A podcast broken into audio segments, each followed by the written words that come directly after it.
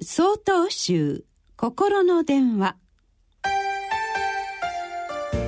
今週は「ラブちゃん」と題して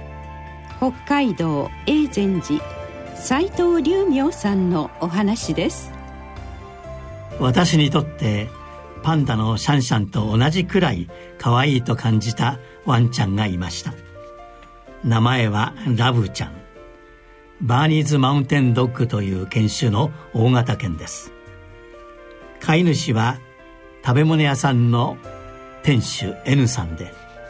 私は食後ご自宅にお邪魔してラブちゃんに会い一緒にじゃれ合うのを毎回楽しみにしていました。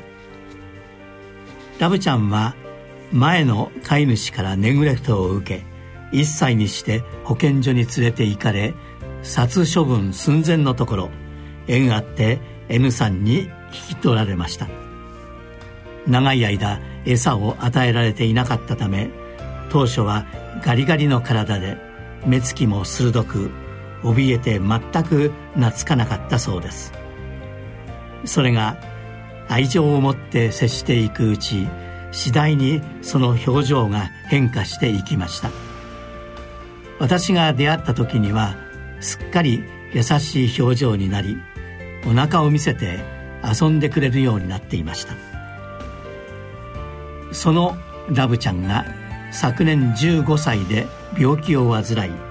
急に食欲がなくなり大好きな散歩もできなくなりました。N さんは毎日添い寝をしふさふさの毛を撫でながら励ましの言葉をかけ続けました。私も遠くから回復を願い時には直接訪ね痩せていく体を抱きしめました。検診介護の末ラブちゃんは大好きな飼い主さんの膝の上で穏やかな表情で静かに息を引き取りました。直後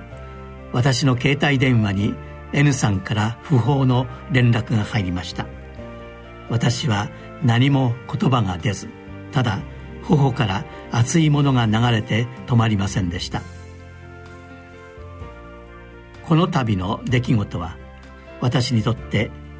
相手を思いやり大切にしたいという思いと言葉と行動は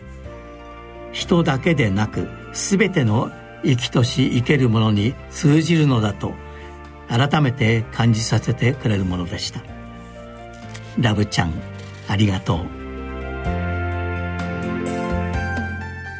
2月13日よりお話が変わります。